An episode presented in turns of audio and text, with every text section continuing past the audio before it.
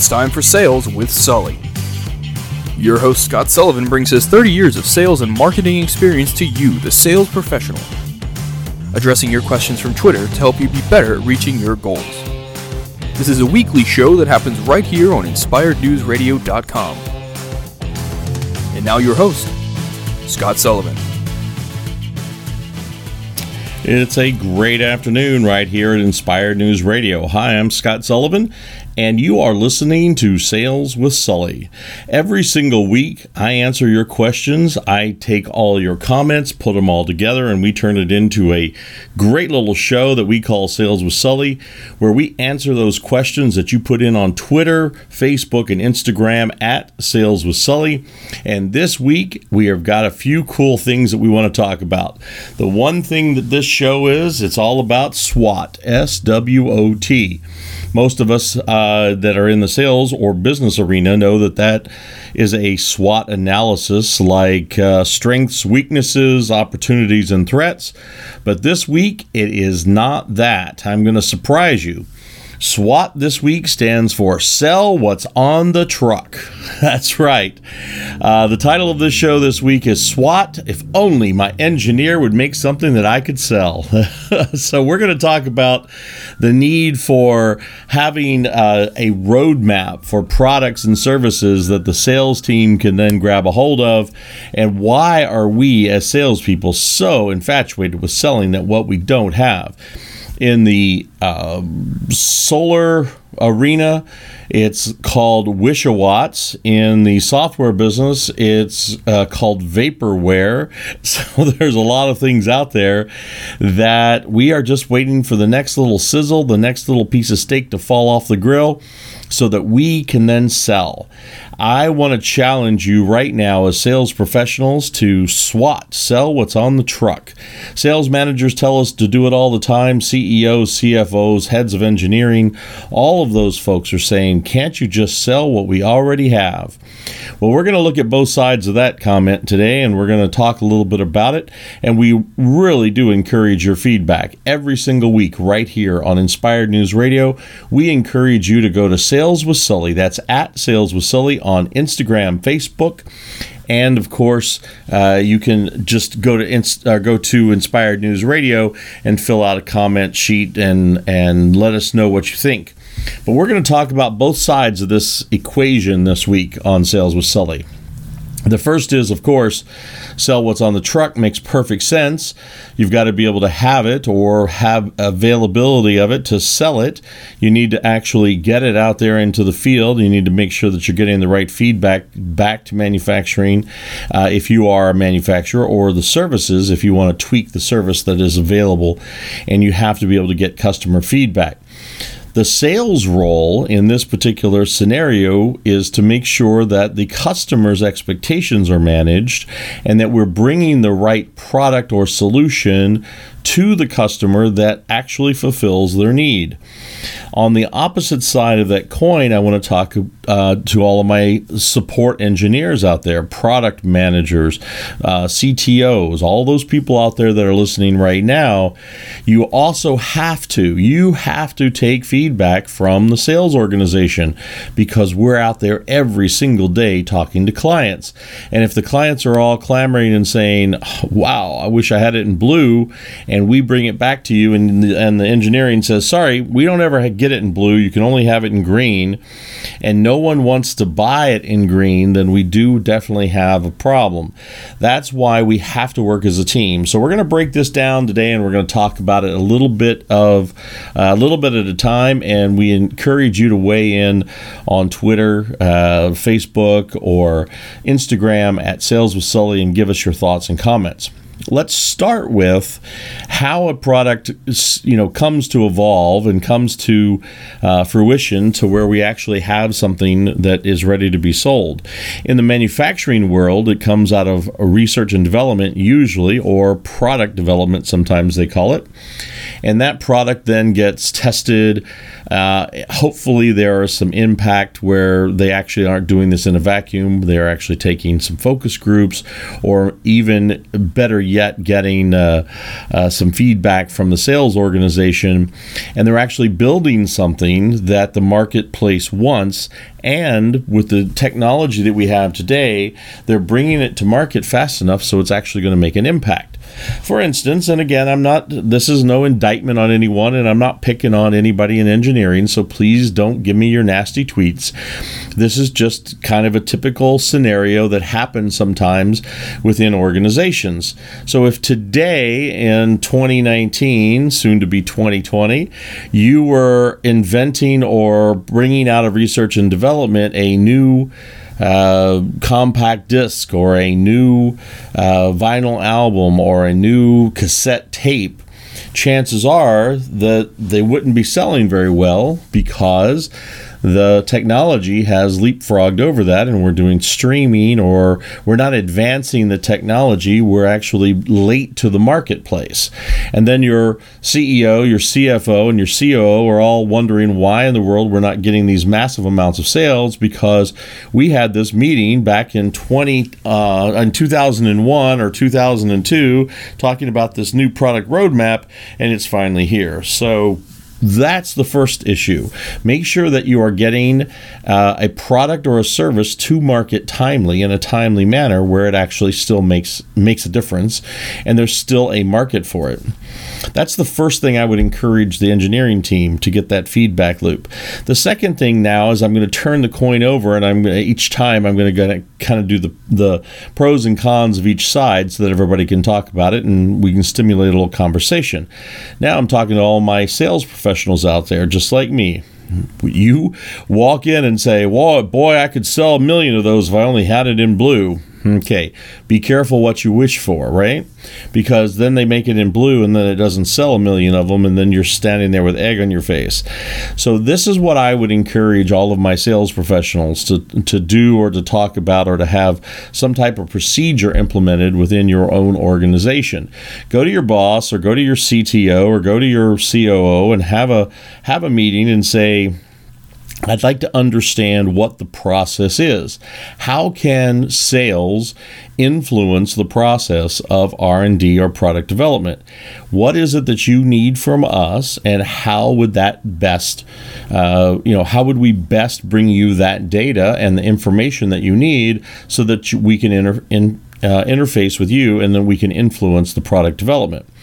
Once you ask that question, you have to be willing then to make some compromises and to work within that system. One data point does not make a trend. I'm going to repeat that. One data point doesn't make a trend.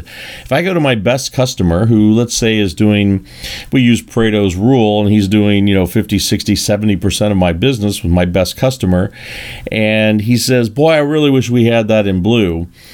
You have to remember first of all what type of business are you in? How close are you to the market? What is uh, you know to the end user? What is the person that's telling you? So let's use this as an example. Let's say you're selling hammers and i'm just going to use that as an example because everybody can picture it in their mind and they know what a you know just a regular type of hammer. Let's say you're hammer incorporated and you manufacture hammers. So you go to your customer. Now, is your customer the end user? Probably not. Your customer is probably a distributor and or a you know big box retailer that sells to the end user. If typically speaking. Now, again, this is where you have to know your industry. You go to your CTO and your product management team and you say we need a you know let's say we need a fiberglass handle uh, hammer because my big box retail customer is telling me that they could sell a ton of those if we had a fiberglass handle hammer. So that then leads you to have one data point that you just threw out to uh, the COO and the, the product development team, but you also do you really have any data? You say I he could sell a bunch of them, or he could sell a million of them, and is is a million the real number?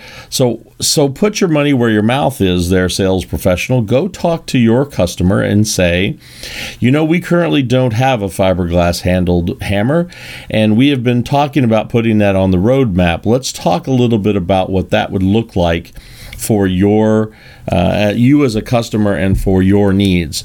First of all, let's put together a pro forma. What is, what do you think there would be as far as an annual volume? Would that ramp up or down?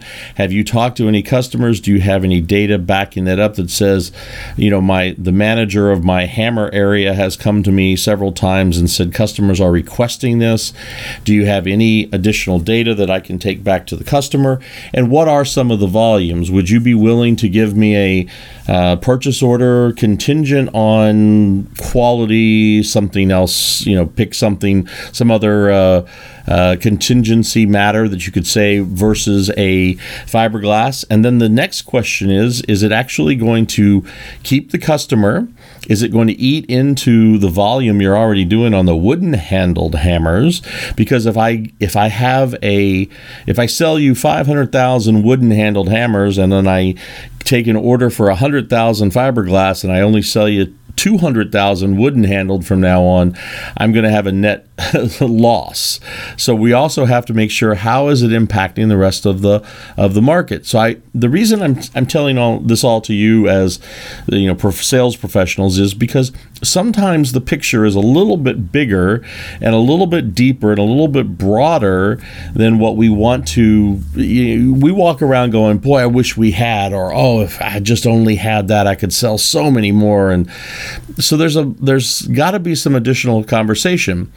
Then the next thing I would encourage my sales professionals to do is then go back to sales management and product management and say, what are the advantages of the product line that we currently have over that which the customer may be requesting of a requesting of a fiberglass handle? Are there advantages of a wood handle over uh, fiberglass? Does it uh, reduce the resonance or the vibration? Does it, you know, keep uh, keep people from having carpal tunnel? Does it uh, it does it flex because of the flex of it? It actually you know draws a nail out faster than a fiberglass would. It doesn't splinter when it breaks. Uh, you know there are all kinds of things that you can go back to and and figure out what it is that you're selling because you want to increase the value proposition and you hear where I'm going with this it's sell what's on the truck. If I have a warehouse full of wooden handled uh, hammers I need to be able to sell those because the next thing that's going to happen is even if you do get product management and the team on board changing product lines, adding an assembly line, adding people, adding a product line to the manufacturing facility all takes money. And that money is going to have to be generated either in the form of debt that the company is going to take on, or you're going to have to sell the inventory that we have. And if we do make a superior product, you also have to be in, in at least cognizant of the fact is what if that fiberglass handled hammer is just absolutely far superior?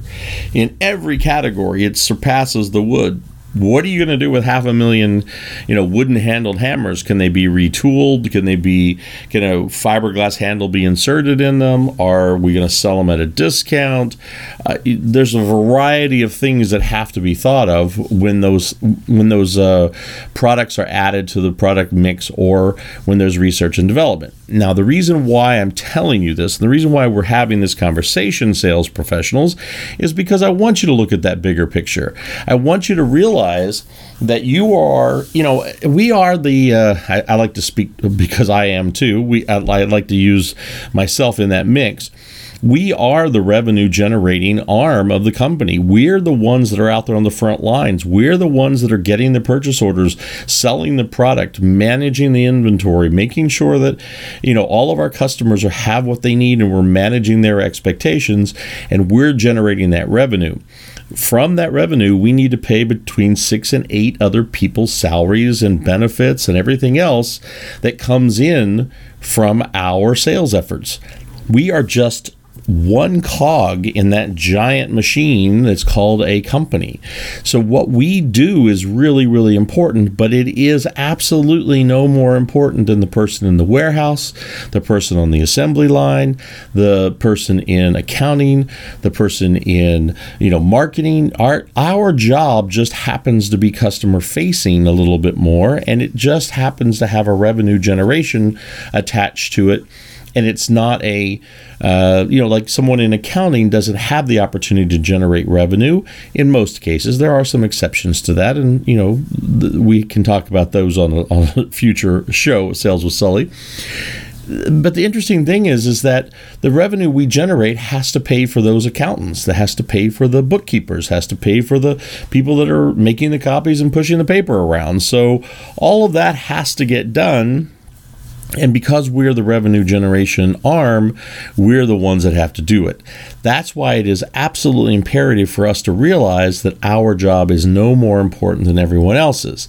That's why we should be able to be very comfortable to walk in, sit down with our boss, and say, I'd really like to understand better at how a new product comes out. What are our margins? How are we, you know, how does my cog in this machine fit in so that I can better understand the necessary uh, things that I need to do to perform so that I can actually keep the, the machinery running.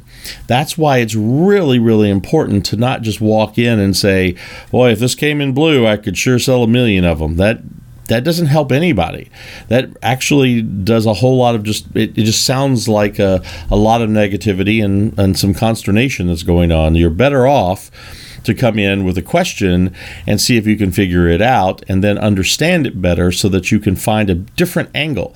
And maybe as sales professionals, we need to know our product inside and out so well that we know that maybe this isn't the perfect niche for our market. Maybe instead of discounting those wooden handled hammers and you know uh, throwing them out at, at half price or or reducing our margins or selling them at a loss maybe what we need to do is find a different niche for them maybe there is a way that you can actually sell them in a different capacity and I'm going to tell you a quick story, and then I will wrap this show up because this story is really interesting to me.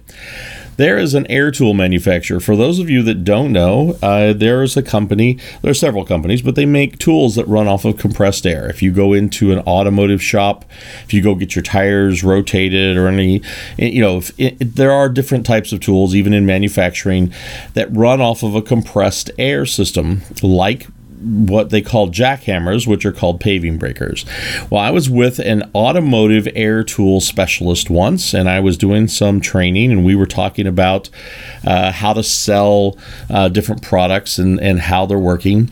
And there are a lot of advantages to using a, a pneumatic tool, a tool that runs off compressed air. And one of the things is is that uh, we were in this particular automotive shop, and this particular salesperson had done a fantastic job. I think think he had already sold the owner three or four different types of tools tools for loosening and tightening up bolts and, and lug nuts and sanding and all kinds of other things that you could probably do uh, with other tools, but it just became very effective in a you know using them in a pneumatic tool uh, system. And then one thing is he reached into the trunk of his car and he pulled out a pneumatic drill. And the owner said, Whoa, whoa, whoa, whoa, stop, stop, stop, stop right there. I do not need a new drill. You've sold me on the reason why to have all of these other tools, and these things are great, and I am super happy with the, with the tools that I've bought, but I absolutely see nothing that I could do with an air drill that I couldn't do with my good old fashioned, you know, Black and Decker electric drill. He pulls it out of his toolbox and and there it is that that really beautiful behemoth of a of a drill and it's just and it's got great torque and it's been with him for years and he's just super sold on it. And the salesman looks at him and he says you know and i'm just going to make up his name and say bob that you're absolutely right. That is a fantastic drill. That drill has been around for 15 years and it is an absolute workhorse. I actually have a couple of them myself. And he said i guarantee you that is a uh, that drill will probably last you a lifetime but there are ops, there are places and times when you actually can't use uh, that drill, and you might need an air drill. And he said, "Nope, I can't believe that that there's something that that air drill can do that." Um, that this this electric drill can't do. And he said, "So Bob, let me just ask you this: If I could show you something that this drill can do that your drill can't, Would you be willing to at least consider buying uh, our pneumatic drill? And he said, Okay, you got me. I'll, I, I will bite. I don't think there is, but I will. Uh, I'll take a look. So he walks over and he drops it in a bucket of water. so, so those of you that don't know, a pneumatic drill runs off of compressed air. There is no electricity. It, it actually runs on air running through the system. So he just dropped it in a bucket of water. He splashed it around underneath the water. He sloshed it around. He pulled it out. He plugged it back into an air hose. He pulled the trigger, and the thing ran like a champ. He said, So let's do that with your electric drill. and he said, No, no, no, no, no. So what do you think? Do you think he sold an air drill that day? Well, I am here to tell you as a witness, I watched it happen and he did sell an air drill. So that's the type of thing that I'm telling you. And I, I, tell you that story for this reason and this reason only. And that is there are sometimes a value proposition that just doesn't fit every single scenario. But for the right customer at the right time in the right opportunity, your product can actually get a premium because of the situation or the scenario. Those are the things that we have to learn as sales professionals. So let's think about this this week. Sell what's on the truck, the SWOT, S W O T. Sell what's on the truck, talk to your team, work with your team as it comes to product development, and make absolutely sure that if we are going to ask, that we have more than one data point. Talk to all of your customers, talk to your fellow salespeople, start gathering purchase orders and talking to your customers and say, now I can't make any promises, but if I can get you that fiberglass handled hammer, would you be willing to commit to buying, you know, a hundred thousand of them next year, or or tenth of what you're, you know, buying in wooden, or whatever it happens to be? Because a purchase order covers a great deal of sins when it comes to sales. If you walk into a COO, a CTO, and a CFO with a purchase a stack of purchase orders that shows you already have letters of intent or possible purchase orders for a couple of hundred thousand of some type of unit and you haven't even manufactured it yet, that speaks volumes. That speaks volumes to them as the type of salesperson you are. Because you're not just coming in and belly aching about, oh, I wish I had this and I wish I had that. You're walking in and putting your money where your mouth is by saying, my customers are asking for this, and they have said to me that if we go forward with research and development and do a product development on this particular product, they are willing to consider putting 100,000 of these units into their stores or trying it or stocking it because you already have a great quality name. We know you're going to do a great job of manufacturing. We love you because you're our best sales representative that comes in here and takes care of us. We absolutely love your company, and we know that if you build a qual uh, this product, it's going to be quality. And we are encouraging you to move forward in this place, this direction in the market, because we're getting these requests from our customers, and of course, we want to sell more, and we want you to sell more because we're partners. See the difference in that? You see why that works? Sell what's on the truck. If we go out and only sell the sizzle of what's coming, what's coming, what's coming, then you'll never actually sell anything because the stuff you have in the warehouse will never be sold because it's never new enough. Because by the time it actually gets to the warehouse, you're already selling the next generation. You're selling version 2.0 and version 2, I mean version 1 is still, you know, just now coming off the assembly line, maybe weeks, months, uh, or even years later after you first talked about it. So don't be too anxious to go out and sell the sizzle. Let's sell some steak this week. I really appreciate you tuning in to Sales with Sully every single week right here on Inspired News Radio. I try and bring you something that's practical that you can put into place today to make you a better sales professional tomorrow. Put these things in place. If you've got questions, comments, if you disagree with me, hey, I, it's an open forum. I love talking to people that disagree with me. Send me a tweet you can reach me at Sales with Sully on Twitter and on Facebook, and now on Instagram at Sales with Sully. Just fill out the form on Inspired News Radio if you want to also, and let's get engaged in some conversation. If you disagree with what I'm saying today, give me your opinion. If you've got a story of a great thing that's related to what we've talked about, or even if not, if you just have a great story you want to tell, you can just you can type it up and send it to me, or you can just call me and tell me about it. We'll put you on the air. I don't have a problem with that. I love hearing great sales stories. If it makes people better sales professionals, that's what Sales with Sully every week is all about, right here on Inspired News Radio. Keep selling because every day is a challenge out there, and we want you to sell what's on the truck. Thanks for tuning in, and until next week, this is Scott Sullivan saying, uh, sell something for me, would you? You've been listening to Sales with Sully on InspiredNewsRadio.com. We take your sales and marketing questions each week on Twitter at Sales with Sully, hashtag INR, and like us on Facebook. On behalf of your host Scott Sullivan and the entire Sales with Sully team, thanks for listening, and see you next week.